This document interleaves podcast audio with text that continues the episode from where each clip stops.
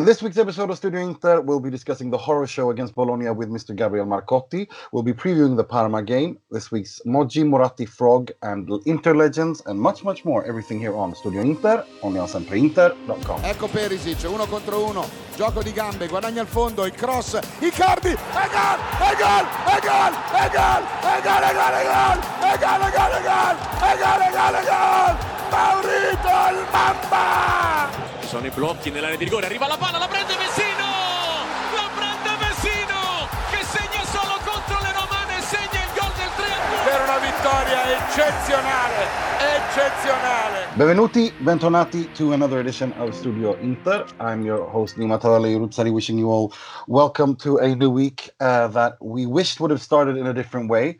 But um, here to discuss uh, all of this with me uh, one by one, because there's a lot to unpack, I'm joined by the host of The Alex Dono Show, Mister Alex Dono. Hey, great to be back, Nima. I hope you're doing well. I'm doing well, considering, all things considering. I'm not happy with Inter. And we're also joined by uh, the uh, Inter Legends writer, and soon to be also uh, Inter Legends on YouTube, uh, Mister Uh, Kritty Smith. Welcome.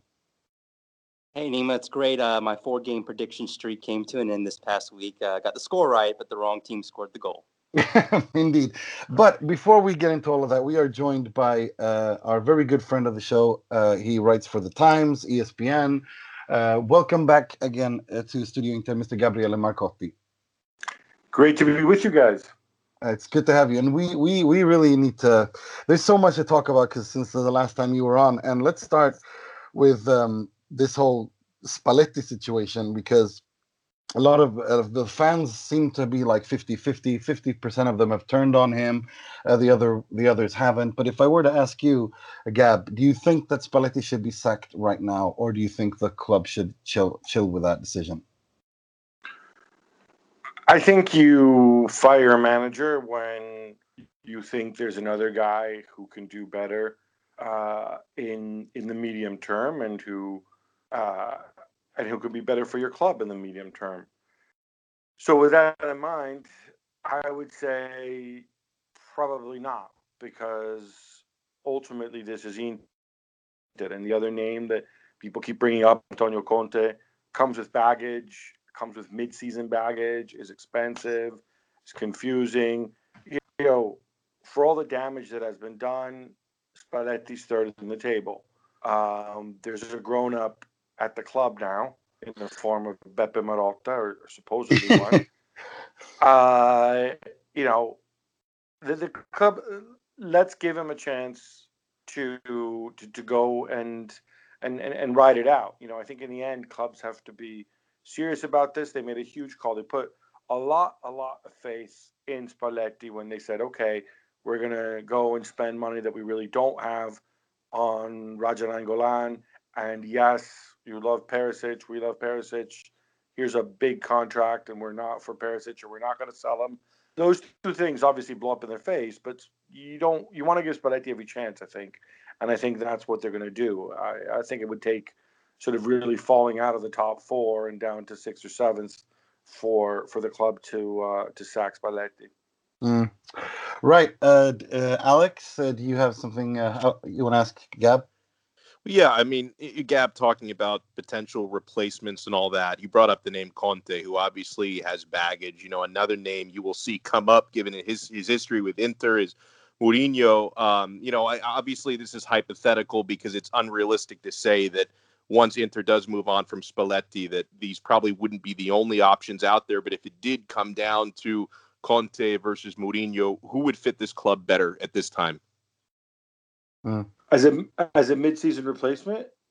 Let, let, let's say postseason, because like you, I don't expect a mid-season replacement, but if it did come down to a summer dismissal or departure from Spalletti, uh, and either of those names were sort of the finalists, who would fit the club better? I don't know, because, you know, Mourinho was successful at Inter, obviously, in a different time and a different place, and he... he I part of me would would, be, would lean towards Mourinho for, for the simple fact that I still believe that certain people are intelligent enough to to learn their lessons, you know, learn what they learn from their failures. You know, they say you learn more from from failure than from from success. I think Mourinho probably has realized that, you know, he left his last three jobs on very bad terms. In two of his last three jobs, he was fired um, really in the first half of the season.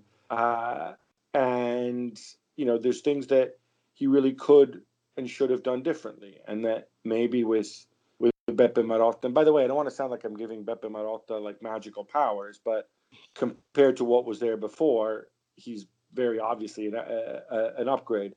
Um, so I would lean towards Mourinho because I think he's going to have all the motivation and so on. The thing about Mourinho is, you know, you need to sit down with him before the season and say, okay, this is our plan. And I think our plan has to be no more buying short-term veterans, you know, none of this. Well, I mean, already they're going down that path with Godin, but enough of that. You know, it does Inter no good to go and accumulate more thirty-year-olds and then get stuck finishing behind Juve or screwing up a Europa League final or going on the quarterfinals against somebody in the Champions League when, and then all of a sudden, you know, they've got financial fair play issues again and they're stuck with a huge roster of overpaid thirty-somethings that they can't sell because nobody wants them. Uh, so I think what you have to start with is a clear plan, a plan based to some degree on youth and on, on renewal, on, on players that, you know, can be shifted if, if things don't work out. And then you go to Mourinho and you say, look, these are the parameters. You're Mister Motivation. Can you make it work? And do we trust you that you're going to stay kind of within the rules? For that reason, I would go with Mourinho.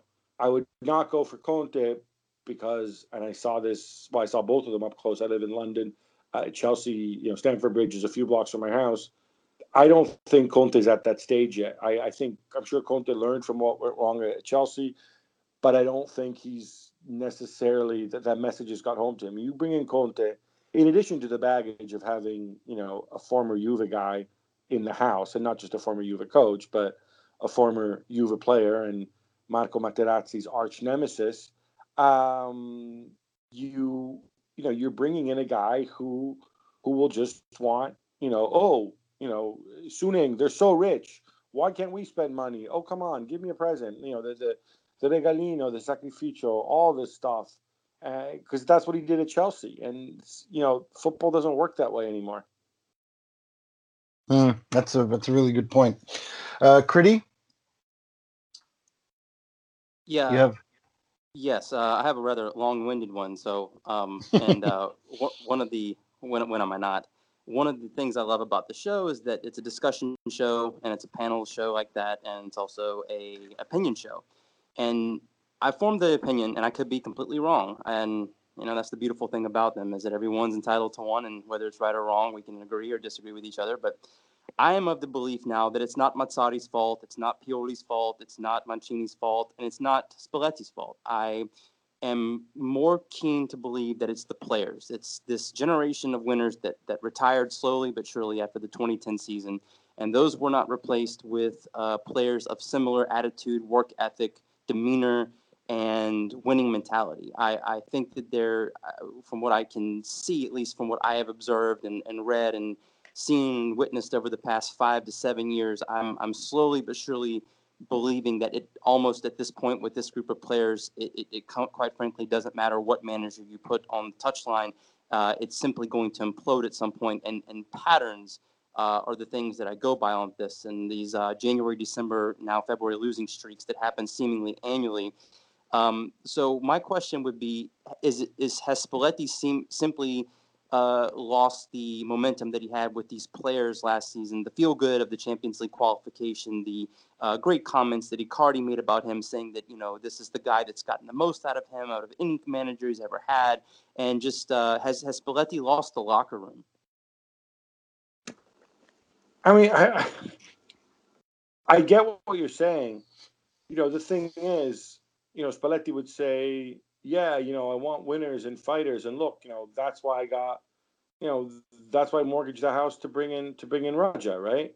That's why, you know, a guy like, um, you know, nobody's going to argue with Skriniar. A guy like Asamoah, obviously he's a winner. He showed it at Juve. I, I don't know. For me, I, I get really skeptical about the stuff that I can't see and I can't really measure. This idea when people bring up winning mentality, and yeah, we can see there are some players who are very talented and are insecure and have got baggage. But I think in, in my experience covering the game and, and, and talking to players in the game,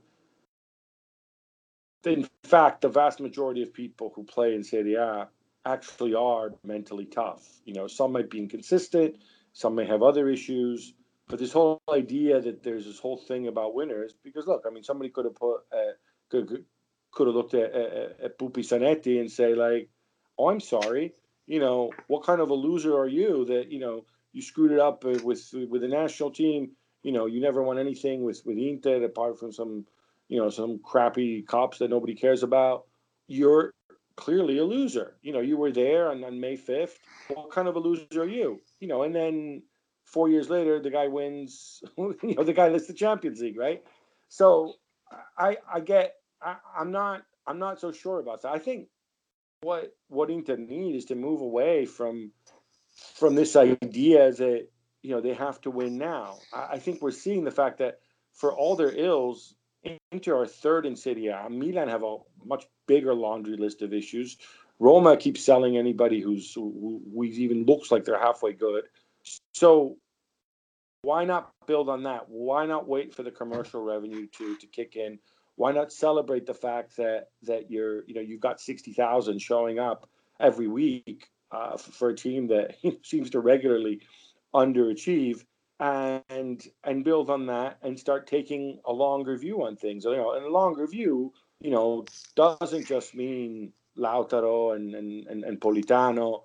You know, it means not stacking your team with guys who have to play because they're they're older and they have big contracts. And you know, I think that's a decision that goes beyond the manager. But knowing Italian managers a little bit, the vast majority of them will always prefer the veteran because they figure that he's got balls, they, they, they figure that he's battle-hardened, they figure he's got the winning mentality. And, you know, we kind of see where that where that got into, right? Perisic is a warrior. Yeah, okay, you know, we've seen what kind of warrior and when he wants to be a warrior. Mm, that's that's a really interesting point. Um, I, I I'm I'm keen to talk a little bit more about the Bologna game and pick your pick your pick your brain about that, because to me, uh, what really was so harrowing to see was the fact that this this this performance against Bologna was so reminiscent of almost when Mazzari was in charge of Inter. There was absolutely no lines, no scheme, no no idea, no fantasy, no movement, and in the end, he brings on Ranocchia. Um, I mean, usually when, when, when you see a, I mean, uh, uh, Alessandro Altobelli tweeted out after the game that, uh, quoting Pepino Prisco, that when you when when your goalkeeper is your striker, that's when you need to call a priest. Um, and and I think that, you know, uh, do you think that how far away is Spalletti for, for, for, from calling the priest on his Inter career? Because I think a few more results like this, I don't know. Yeah, look, I I think Bologna are absolutely terrible, and I don't think Bologna played particularly well in that game. Um, I thought it was a game that he, Spalletti got completely wrong tactically as well.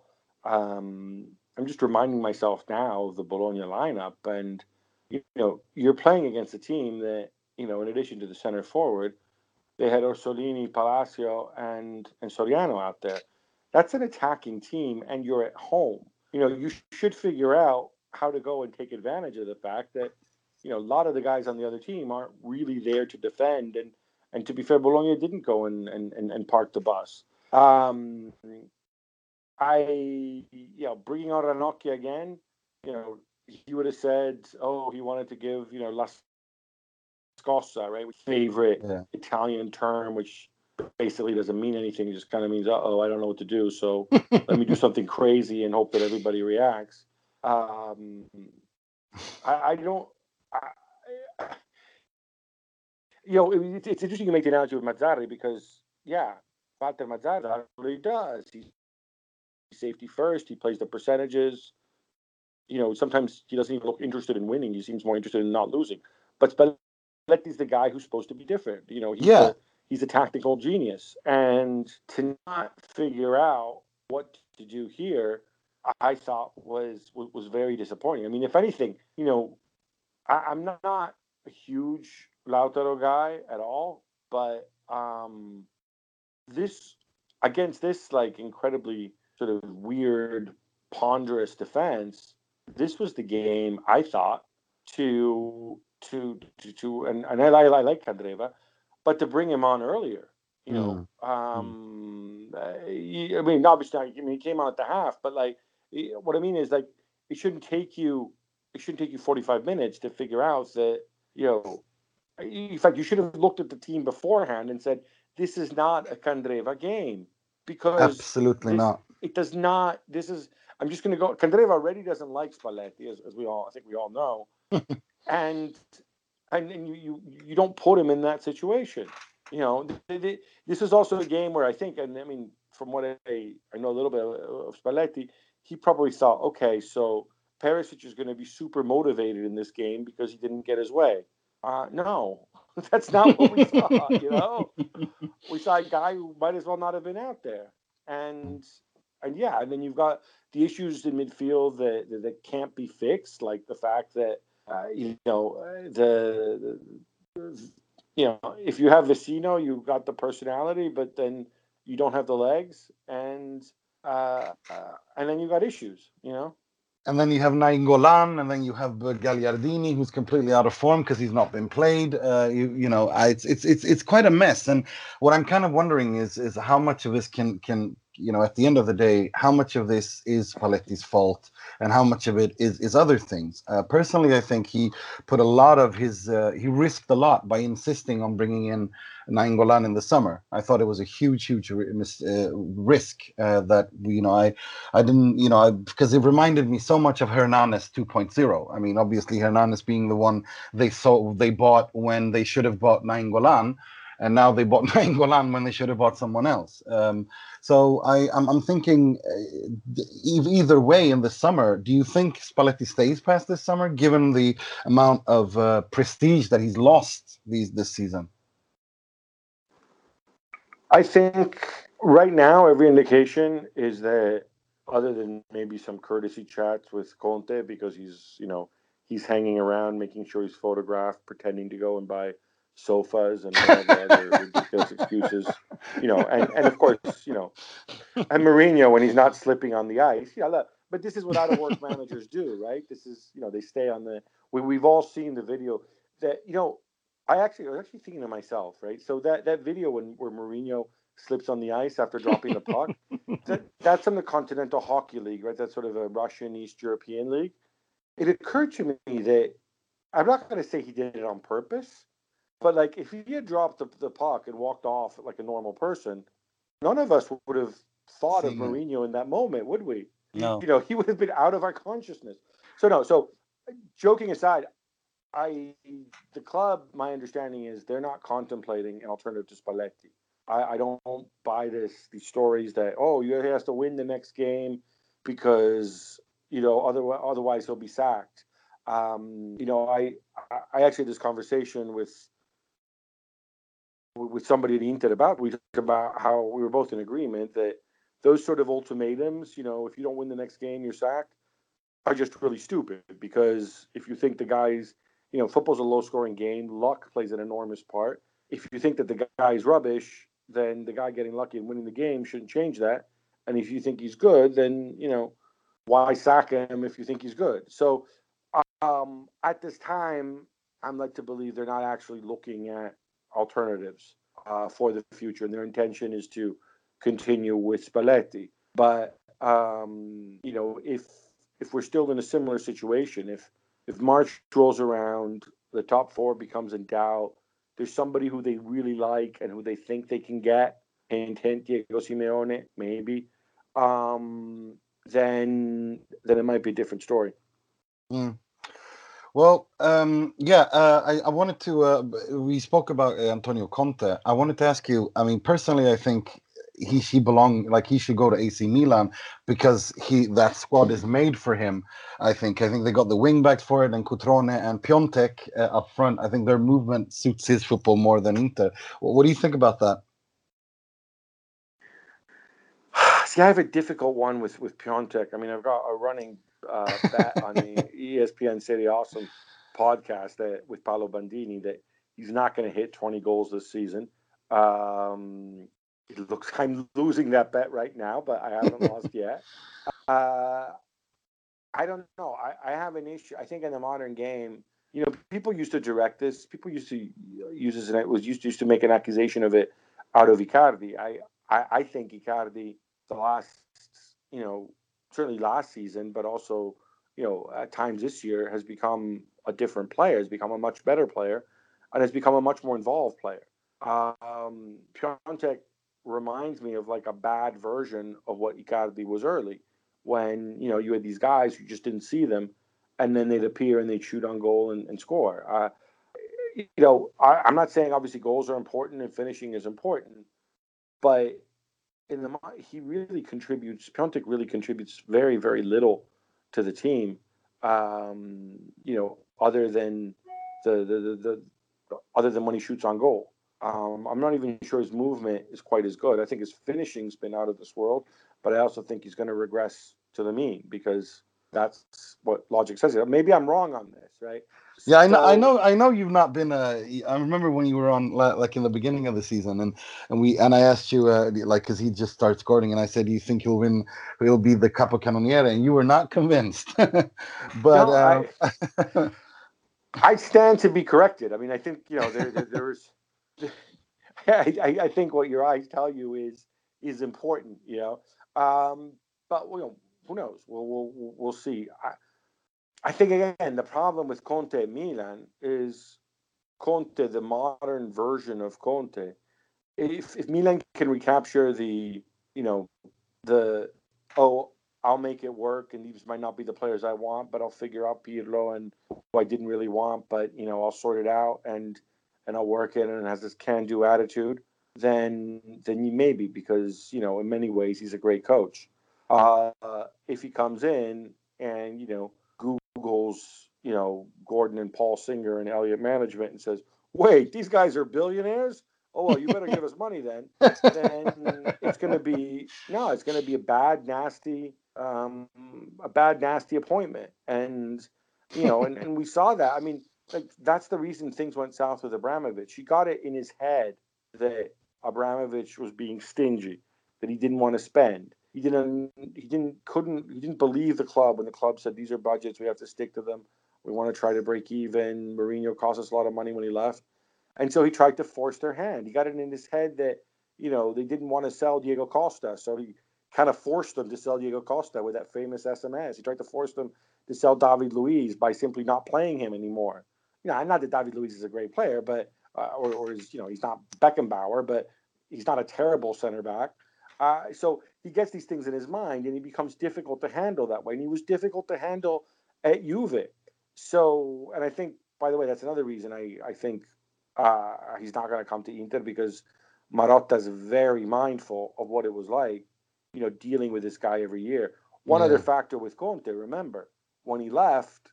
All the old players at Juve, all the veterans, you know, they all uncorked champagne um, because they didn't want to see the guy anymore. Inter are a team that's filled with older players who don't want, you know, Conte with his stupid baseball hat and his fake hair shouting at them, you know. I, I, in the right context, he's a great manager. I, I'm just not sure that um, that, that, that, that Milan uh, or, of course, Inter are the right place for him. Uh, with Inter, I agree. I think that, uh, except barring Trapattoni, uh, Juve, Juve managers and Juve people, uh, Lex, we can call it Lex Marcello Lippi. They don't, they don't do so well at the club. Um, uh, Alex, did you have something you wanted to ask Gab before we let him go? It's really impossible for me to ask this on an Inter pod to not sound petty towards Milan. So at full risk of that. Uh, with you bringing up uh, Piontek, I, I I was concerned about one thing, financial fair play wise, because we always see Inter going for these low ball loan with option to buy type of deals when they're buying players with their financial play situation. Is there any explanation just, and, and this is kind of complimentary on my part, how Milan is able to spend sixty-five million euros in January? Is there going to be, you know, another shoe that has to drop here? How how can they make that work with their books?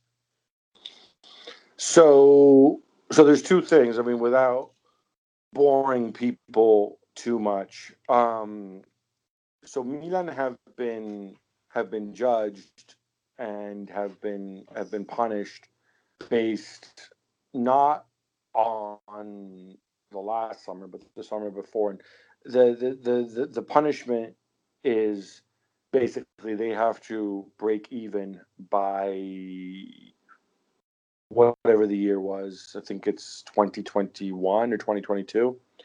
So until then, they can kind of do what they like if they hit certain commercial targets along the way. Now, bear in mind, Milan are still contesting this, and Milan are also, um, you know, they, they they they will also be judged on the on the Mirabelli Li Yonghong summer, Fassone summer that, you know, when they bought Andre Silva and all those guys.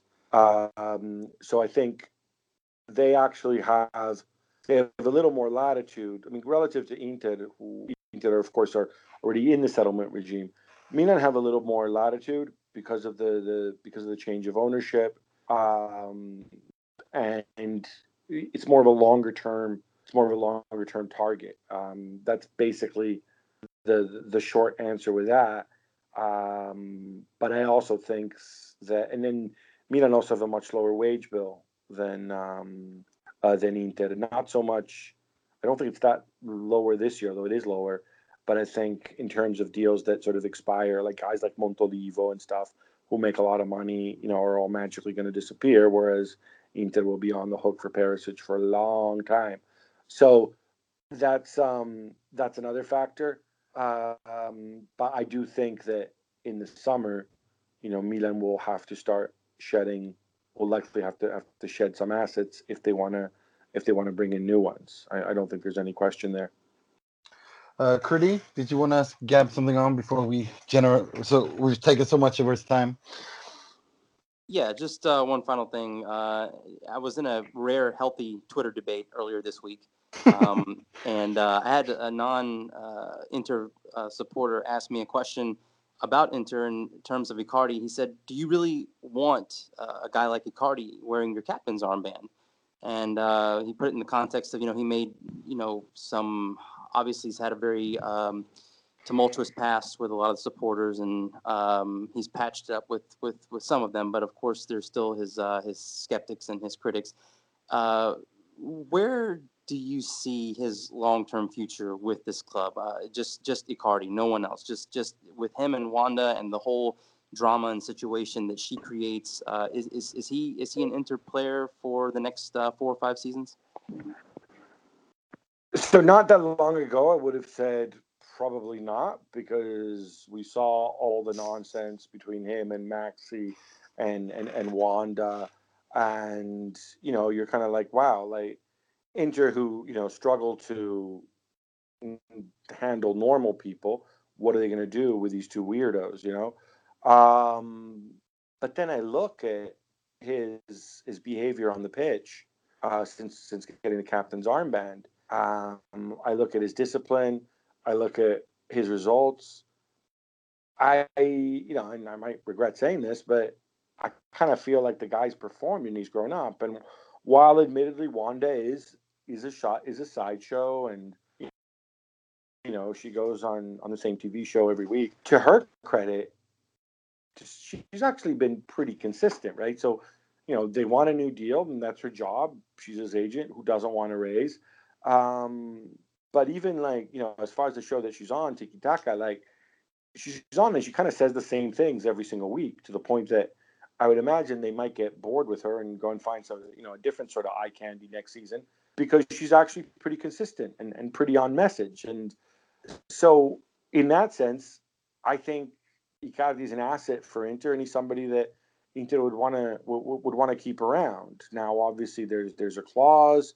Um, and whatnot, but you know, I look around Europe. I don't know what, what you guys think about it, but how many center forwards, how many really top drawer center forwards, age twenty-six or younger, you know, not named Killian, are there in Europe? Um, I'd argue very, very, very few. And so, in that sense, you know, Icardi's a tremendous asset, and. and he's somebody that, that you want to, you know, you want to keep happy. Now, obviously, if he starts, you know, demanding twelve million net or, or something like that, then you say, sorry, Mauro, we can't afford it. But I think the approach that you can take with him, which I think is, to be fair, is the approach the club are taking with him, is saying, like, look, you know, we're building, we're going to build this team around you. We've given you the captain's armband. You're the face of the club. We'd love to pay you more. We simply can't afford to pay you more. It's simply not going to work. These are our books. We can give you this much. The money we save, we're re- reinvesting in the team. You know that, you know, it's not like Suning is is, is running off and trousering the money. Um, we want to build the best possible Inter team here. We want you to be the face of it, and we want you to be on board. And we can maybe look at bonuses and stuff like that, so that if we get paid, you get paid. Um, you know, on top of your already very high basic salary. I think that's the right approach to take. And then if the dude wants to make a ton of money, or if he wants to go and play for Real Madrid or whatever, you know, there's only so much you can do to stand in his way, but you have to make sure that then that you get paid a lot of money and that you reinvest the money well. And that's why I think it's so important to to extend his deal, to um, to remove the clause, and to, you know, and to really sell him on the idea, because I think, I feel he's kept up his side of the bargain. Mm, that's interesting. I personally think that, uh, that that they will extend his contract, but that he will leave in the summer, because I feel that the way that Suning and Marotta, the, the approach they want to have is not this this this turbulence that is always creates created by by Wanda and, and Mauro. I, I don't think it's sustainable. And the way that she threw the, the club hierarchy under the bus at Tiki Taka, saying that uh, Juventus wanted to buy him uh, and uh, they wanted to send Higuain that way, and Inter accepted it. Mauro was the one who stopped it. Uh, you don't, you, you know, I don't think that falls on deaf ears, and I don't think they forget and forgive so easily. Um, yeah, but you know what? Like, do you believe her? I mean, yes. Who are you I, gonna... I, I think there was an offer. I think there was an offer from Juventus to send Higuain to Inter, and in in, in exchange for Icardi. Now, who stopped it? I mean, you remember Marot- um, uh, Moratti's words in the summer? It's an intelligent deal. Uh, they, I think, they were considering it. I mean, it's one thing. Look, if Juve, I mean, Higuain, I think we all agree, is vastly overpaid. But you know, it depends on the terms of the deal. If if Juve are going to give you Higuain plus one hundred fifty million or one hundred million or whatever, then, you know, maybe you do think about it. I, I don't know.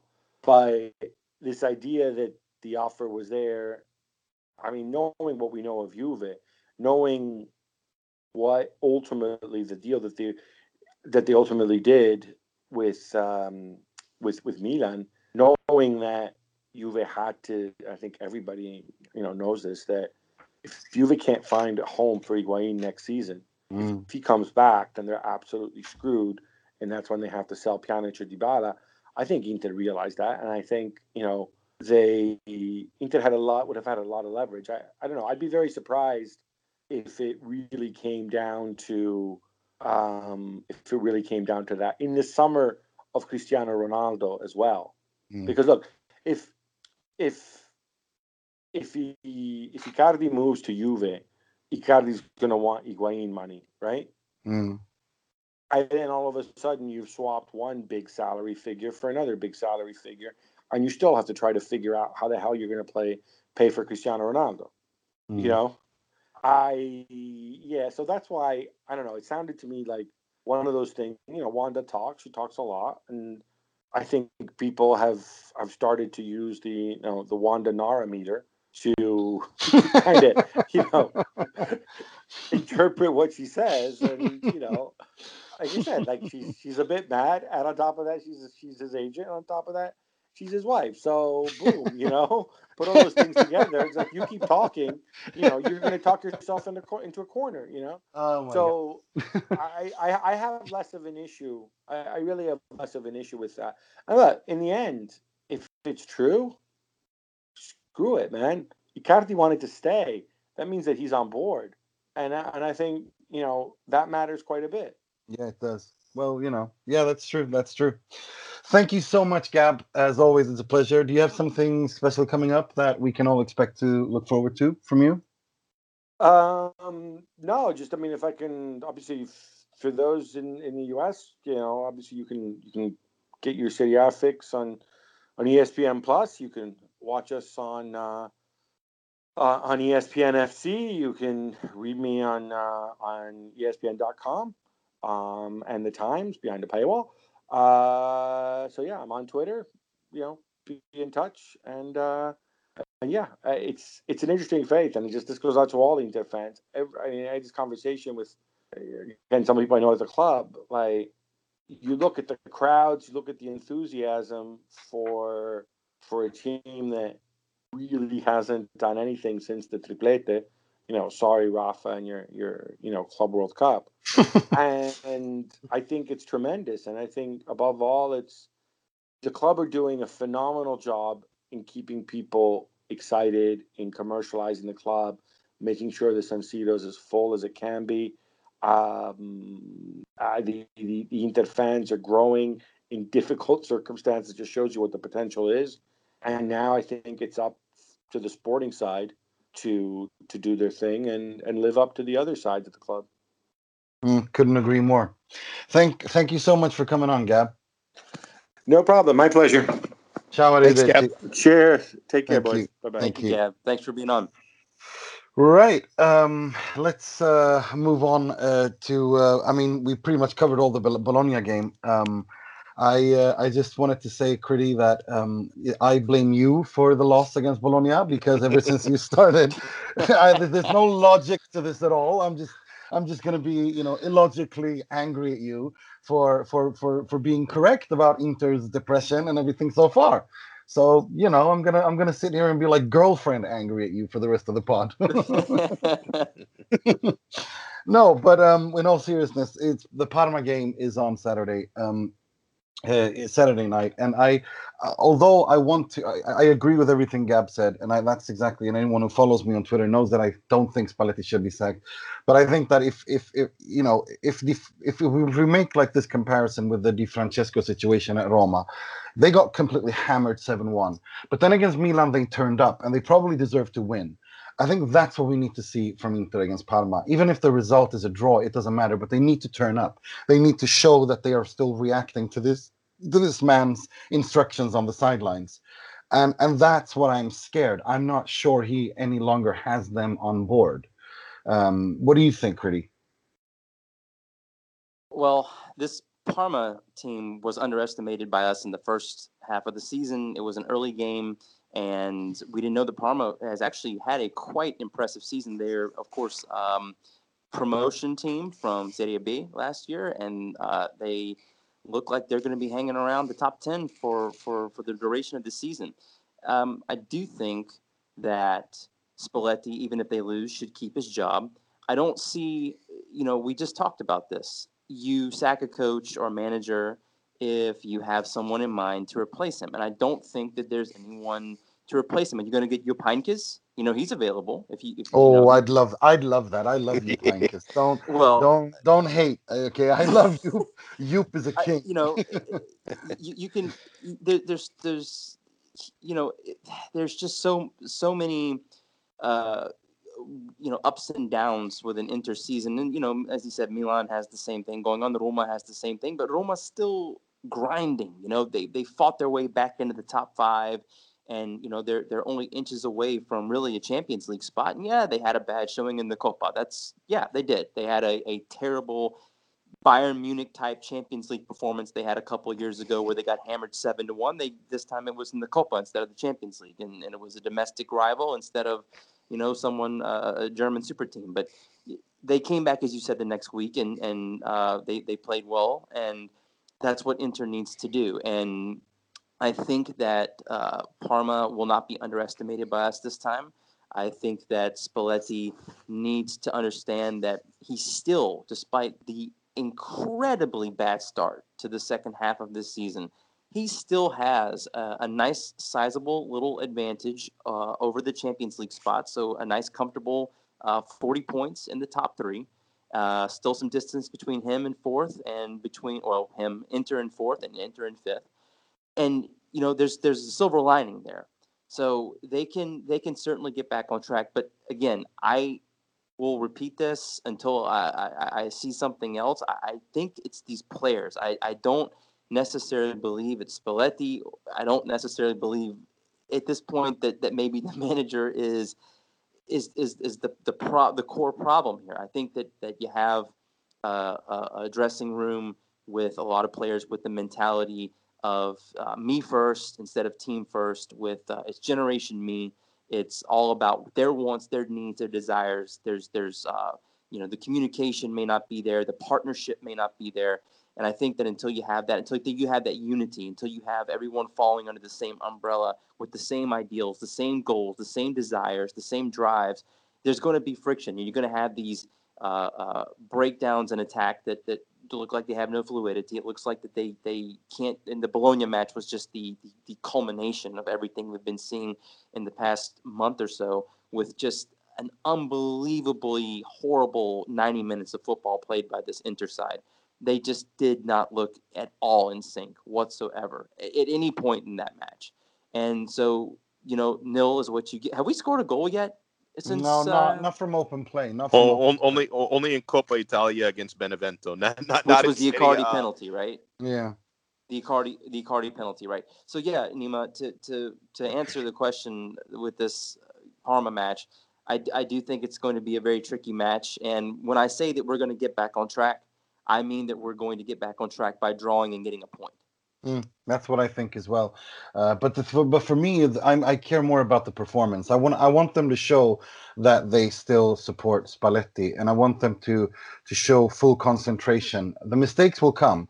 The nervousness is there. They're under pressure. But I want but I, I want to see something at least, uh, because otherwise I'm not too sure. Um, I, although I know Marotta, you know, his quote about never having sacked a manager for twenty-two years in the Serie A, I still think that, you know, if if you lose the dressing room, you've lost the dressing room. There's nothing more to do. Um, and and then a manager should leave. And I'm worried that we're there with Spalletti, because I don't want I don't think that is the right decision. I, I don't want to give these players any more of an alibi. Um, exactly like you alluded to earlier, Kritty. Uh, what do you think, Alex? Well, let me start with, uh, with with the form of these players. For as poorly as they played against Bologna, they they still could have scored five or six goals in that match. They were missing sitters. I mean, you think about some of the chances that Icardi, forty-five seconds into the match, uh, a terrible giveaway in Bologna's defense. He should have scored easily. Lautaro missing sitters. Vecino missed that side-footed chance. So as even though no one was running in it, yeah, it didn't feel like they were playing for Spalletti. They still, had they finished a few golden opportunities, could have won that match comfortably. As far as Parma goes this weekend, um, you know, if I can take any optimism from the very early season meeting between these two, even though Inter lost that game one nil, I thought that they did a better job defensively containing Gervinho than virtually any other squad in Serie A has this year. So, you know, we know Inter is very strong defensively. I, I don't I don't worry about the matchup player for player as much as I just worry about the mentality of the club at this moment. Now, you guys will remember that I think it was, uh, you know, it was I think it was after the Lazio Coppa Italia that I, I tweeted Spalletti out. And, you know, that came with a lot of frustration that was on my mind at that moment, uh, because I, I do fear that he's lost this dressing room. I fear that these guys are no longer playing for him. But I understand what Gab has brought up. I understand what Kritty has brought up, and Nima, you as well, the idea that, you know, you really only sack a manager midseason if you're confident there is a better alternative. So with that in mind, I'm not expecting this to be a decisive match for Spalletti, even if Inter do, God forbid, fall to Parma and take zero points out of this one, that it's probably not the end of the road for Spalletti. But, you know, the, the issues that I have with them are really threefold: feeling like these guys aren't playing for him anymore.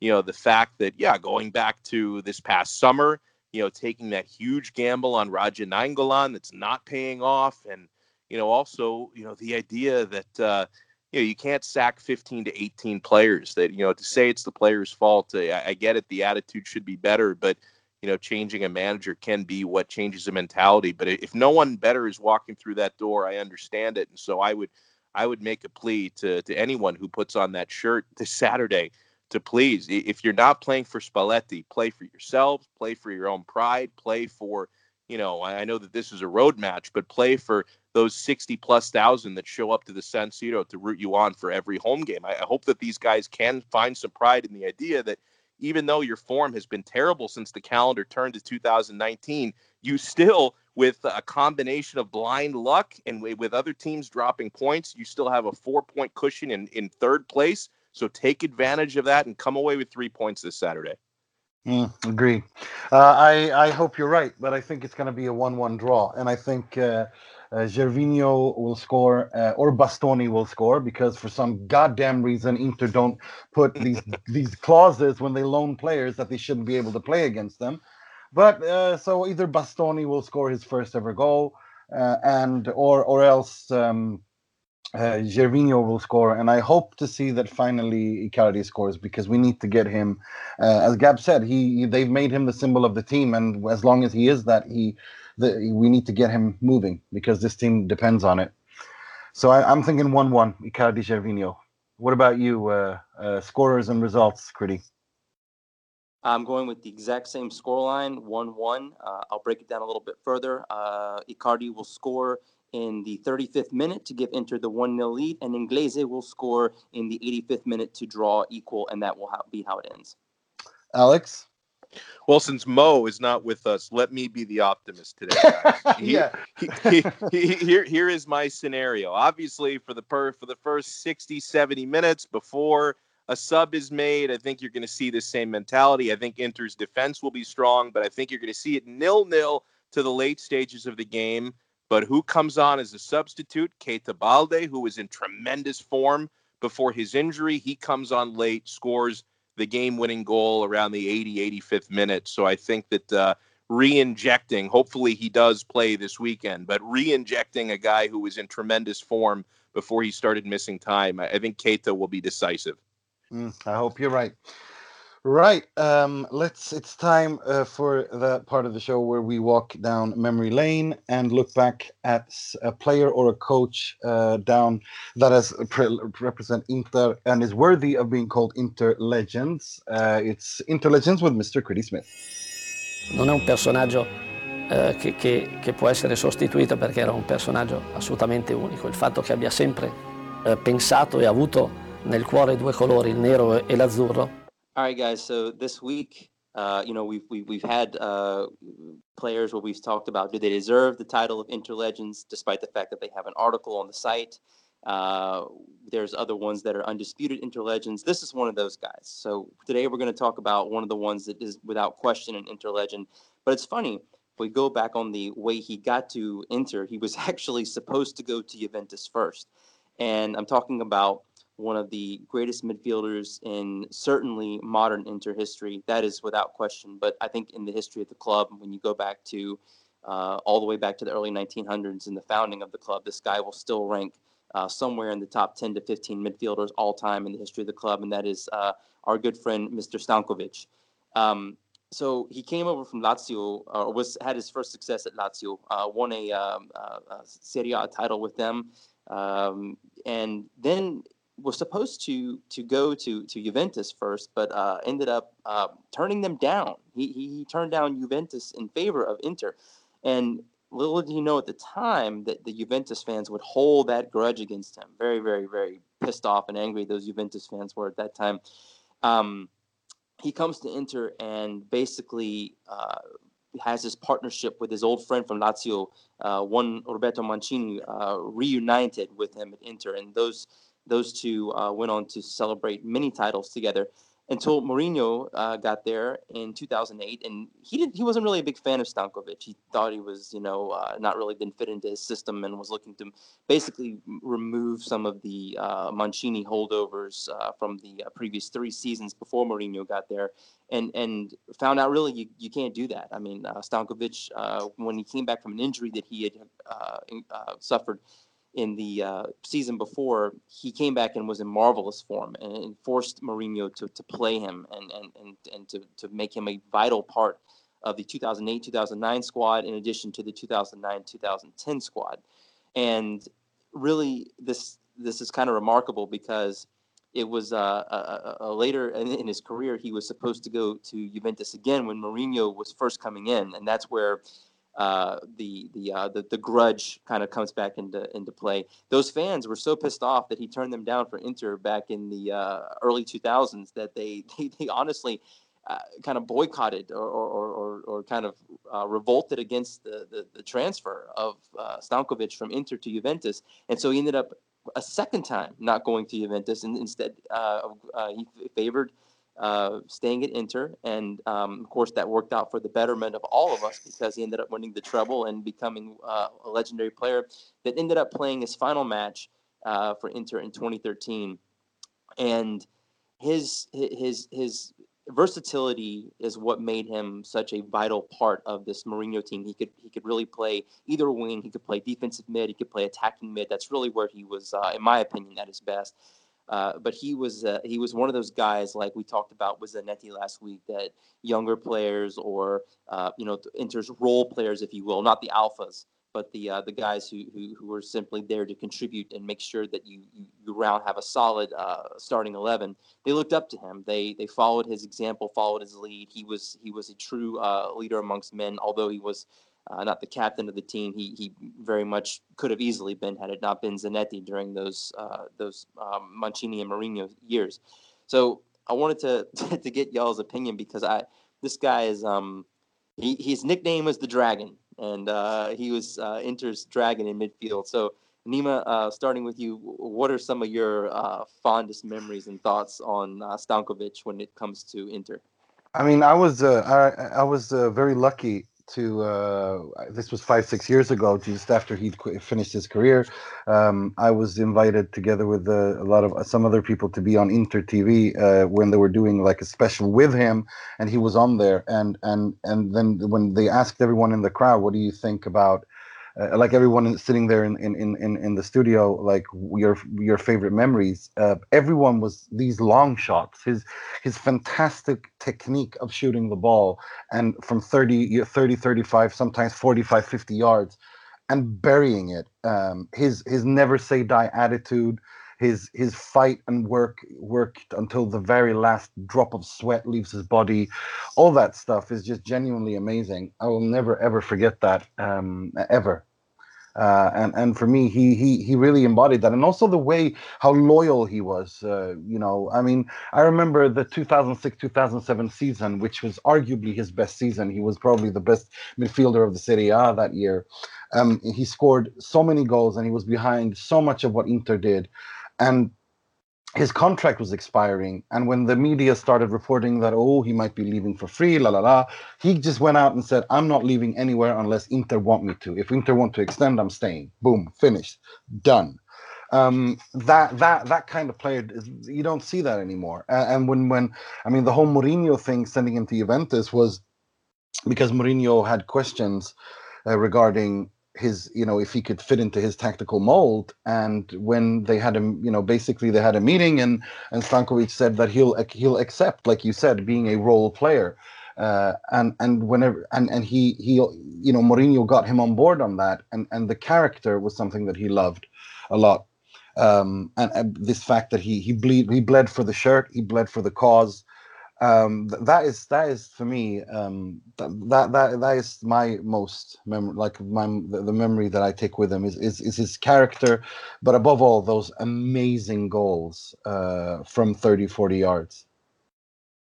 Alex, uh, when it comes to Inter midfielders, uh, how do you rate Stankovic historically? Uh, oh, my God. You can, you can go back as far as you'd like, sir, but uh, I just wanted to – because I, I did make the statement that I said you could – I think that he would be in the top ten or fifteen if you go all the way back to the club's founding over one hundred years ago.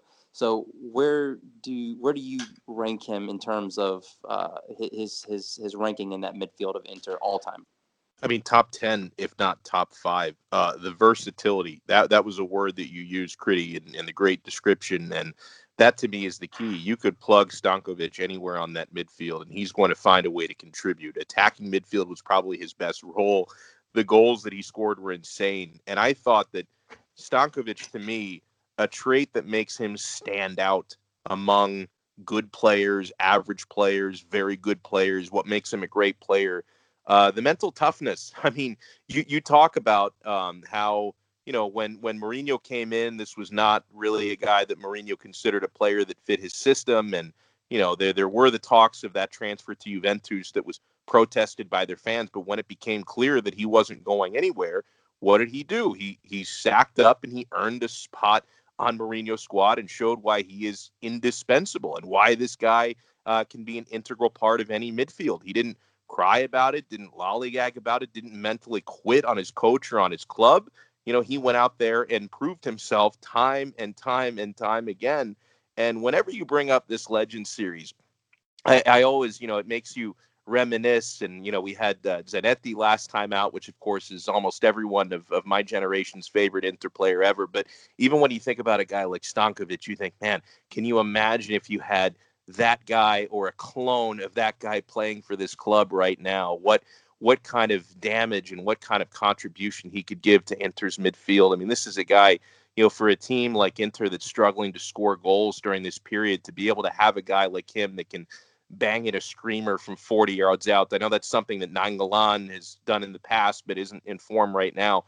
What a valuable trait that that could be. Uh, there's no question in my mind or in the mind of anybody who's watched this club over the last ten, twenty years that this guy is absolutely an Inter legend. And, you know, ironically, a guy who was close not once but twice to to be joining Juventus, uh, thankfully never did. Uh, he, he's he is one of my favorite midfielders of all time. All this to say, Stankovic to me is a guy for for the long goals, for the mental toughness. Uh, this is a guy I will remember forever. Mm, hear, hear. So, guys, in in in in, in that aspect, wrapping it, wrapping this segment up. Um, I feel like that is it, it, it's a this is what I was talking about earlier, and this is why I think Stankovic is so valuable, is because who is that guy right now that Inter has in their midfield like a Stankovic that, that, that like you said, sat down with Mourinho after three years of Mancini and said, you know, Jose, I'm going to do whatever you need me to do. I'll, I'll, I'll adjust. I'll tactically adjust, but I'm going to be your workhorse. I'm going to be your dog on the pitch, and I'm going to fight, and I'm going to bleed, as Nima said, and I'm going to sweat for this crest, and I'm going to make sure that I, I give every last last bit of energy. Who is that guy right now? That's it, it's players like this, these characters that we're talking about, these personalities. Uh, you know, your Cambiasos, your your uh, Zanettis, your uh, uh, Stankovic's. That that that those. That's what made those teams. That's what made the, those five years between two thousand five and two thousand ten so special. Is that you had. You had a, a an assembly of winners, and you had an assembly of guys that just that got along, and they did their work, and they didn't complain and moan every week, and there was no drama surrounding the team all the time. It was just guys that went out there and busted their asses and, and got results. And and I think that that's what makes that core of players, especially uh, Zanetti, and especially in this case today Stankovic, so special, is that they they truly. Uh, I want to say I, I've used this term before. They embodied what this club is supposed to be about. You know, this brotherhood and this this uh, uh, uh, partnership and, and everyone working together from all all parts of the world. Like you said, Nima, last week, you said Zanetti could be considered the greatest, one of the greatest captains in Inter history. He's from Argentina. He's not even Italian. And isn't that what this Inter represents? You know, brothers of the world. You know, so I think it's just it, it's so cool that we're talking about not only these two great players, but you know, one from the former Balkan states and then one from Argentina the last two weeks that arguably make up Inter's greatest team of all time. Mm, agreed. Agreed. Right. Uh, let's uh, move on to the part of the show where we pay tribute, rip the piss out of, and make fun of something or someone in the world of football, starting with uh, the negativity, uh, this week's uh, Moji, which will be presented by Mister Negativity, uh, Mister Kritty Smith.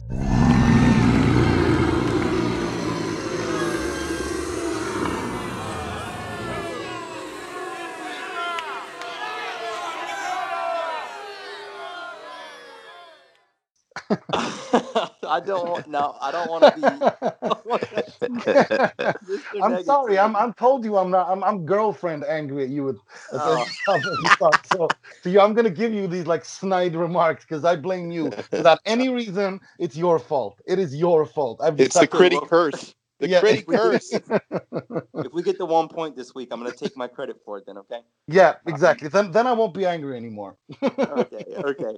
Uh, guys, so as we all know, I grew up on the mean streets of Germany. I'm just kidding. We weren't mean. They weren't mean streets. Um, um, and, and, and now I've moved to, to, to uh, the beautiful United States of America, where Alex and I call home. And to this week's emoji is really sad because it's we are revisiting uh, something that we talked heavily about on this podcast. It was three or four weeks ago, and it goes back to the Curva Nord and the uh, racist remarks that were made towards Koulibaly. And now we have this reoccurring in the very same game that they're allowed back into the stadium against Bologna last week. And you know, when I say about the country that Alex and I live in currently, this is a country that you know we have. There, there's there's there's black versus white issues dating back hundreds of years, and we have honestly right now the whole N F L Neal situation with you know with these players uh, going against the brutality sometimes that happens in the African American community and as as it pertains to law enforcement.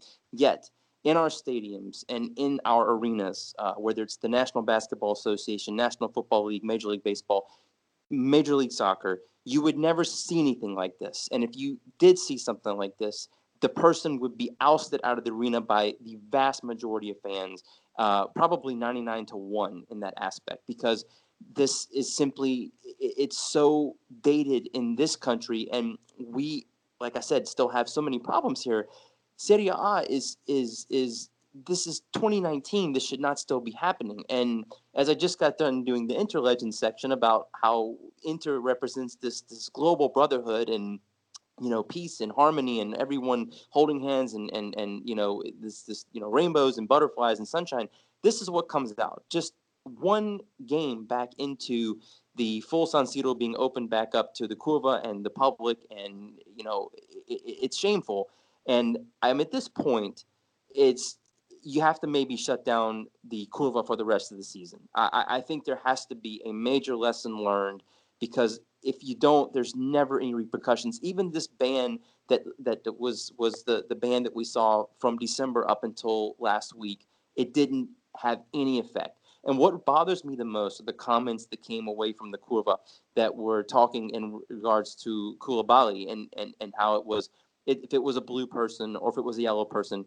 And that's the first thing that a racist person says, is they name colors that don't even exist in order to make excuses and and, and, and make right what they said. And so that, that, that it seems like it's not a big issue. If he was this color or that color that don't exist, we would have said the same thing to him. But you don't make um, monkey chants to a blue person or yellow person. We all know what you're trying to say with that. So, you know, that's the that's this week's emoji, because they're – and it's something we're revisiting far too many times in this league. And now, especially with this club, which I love so much, this club that you love, Nima, that you love, Alex. And, and boy, do we have some, uh, some, some maturing and growing up and learning to do as it pertains to, to, to this particular subject. Cause it's, it's, it's, it's really getting old, and it's very sad. Mm, hear, hear. Right, let's move on to something uh, much more positive, but uh, kind of related to the same uh, event. Uh, this week's uh, Moratti, which will be presented by Mister Uh, Alex Dono. He's, he works a lot, he's intelligent, and he surprises uh, people sometimes with his uh, ideas. Not easy to find in one person all these uh, qualities. Yeah, I piggyback, I piggyback off of that emoji for my Moratti, because even though there are some very vile people who attend Inter games, some very vile people, as we've come to find out, who sit in the Curva. Uh, I, I was at least um, very happy to to find out coming out of this past weekend that there are thousands of very good people who attend these games at the San Siro. And I think that this week, these people deserve to be recognized, because something I thought good came out of something very bad that happened in the Bologna match, when when there was more racial abuse coming out of the Curva, directed this time at Mbaye of Bologna. Uh, you know, some pretty nasty people in the Curva doing the same thing that they were, you know, successfully doing uh, in the Napoli game back on the twenty-sixth of December. You had this time thousands of people drowning out the racial abuse with the whistles. Uh, and so we've actually come to find out that the reason why Inter was not sanctioned again, the reason why you don't face another stadium ban and another Curva closure, is because after Serie A's review, they actually thought that the fact that there were many more thousands of people making an effort to drown out and stop that racial abuse this past Sunday at least showed that the stadium is coming around. So I, I do want to applaud and give a Moratti to, you know, those who, you know, actually are, are seeing this anti-racism campaign that Inter has la- launched. It's taking, you know, some people are taking this to heart. And I think that this incident goes to show you that while you, you may not change some of the awful, awful people out there, sometimes good can triumph over bad. And I thought this happened in the Bologna match. Not a whole lot of stuff happened on the pitch, guys, but at least something good happened off the pitch. I couldn't have said it better myself. I agree one hundred percent with that. Here, here. Yeah, it's, totally it's, agree with that. It's, totally it's, exact, it's exactly what you say, Kritty. Like, you, you, ha- you know, the self-policing is also needed here. And, and what we saw, that was brilliant. Um, as that, that that that people did, and because this is all from the Curva Nord, we all know that, um, and they need to sort that out. All right, uh, let's move on to something slightly more comical. Uh, this week's frog, which I'll be presenting myself. È clamoroso autogol di Ranocchia. Um, it's kind of already been mentioned, uh, but I'm going to bring it on anyway because it's absolutely brilliant. Uh, Mar- G- Gabriel, uh, Gab uh, Marcotti brought it up earlier about Conte. But apparently it seems that when Antonio Conte was in downtown, was in central Milan, in the beautiful Galleria, w- w- you know, walking around, uh, looking at the stores and being, being interviewed and being photographed and being and all that stuff, uh, which is very close to where Inter's headquarters are. Um, Gianluca Di Marzio has had confirmed, uh, he tweeted this out, uh, no, actually he said it in, in, in Sky Sport uh, Italia uh, live show, that no, uh, Conte was not up at Inter's uh, headquarters to sign a contract, but as far as I know, uh, and I'm quoting Di Marzio here, um, Conte was in central Milan to buy a sofa for his wife. Now, now I, I think Missus Conte has got to be the biggest pimp in the world if she sends her husband from London to buy a couch for her that she's already that, that she's already pre-ordered. So I don't know if this is true, but if it's if it's true, Missus Conte is is is the Moratti of the season, you know, because that that is that is talk about talk about wearing the pants around the house. Um, like, Antonio, I want the couch. It's in Milan. You're going to go pick it up. It's just brilliant. Um, Eva, what did you call it? Couchgate. Couchgate. Yeah, Sofagate. I couldn't sofa. decide. Sofagate or Couchgate. I couldn't decide on. Or Divanogate for our Italian friends. Because div- Divano is is is uh, is, um, is couch in Italian. Ah, it's absolutely brilliant. Absolutely brilliant. I, I couldn't stop giggling uh, at this um, at all. Uh, it, it was hilarious. Right. That was all we had time for this week. I'd like to thank a uh, huge shout out to Mister Marcotti for coming on uh, this uh, the show. Uh, and I'd also like to thank you, Kritty. Uh, thank you very much, Nima, for having me. It's a pleasure as always. Alex, thank you as well. And I hope you have a great rest of the week. And as always, Mister Alex Dono, thanks a lot. Kritty, Nima, always a pleasure. And hopefully the crisis ends this weekend. Ah, from your mouth to God's ears. Until next time, I'm I am your host, Nima Tavalla-Iruzzari, wishing you all a good week, a good weekend, three points, and sempre e solo Forza Inter.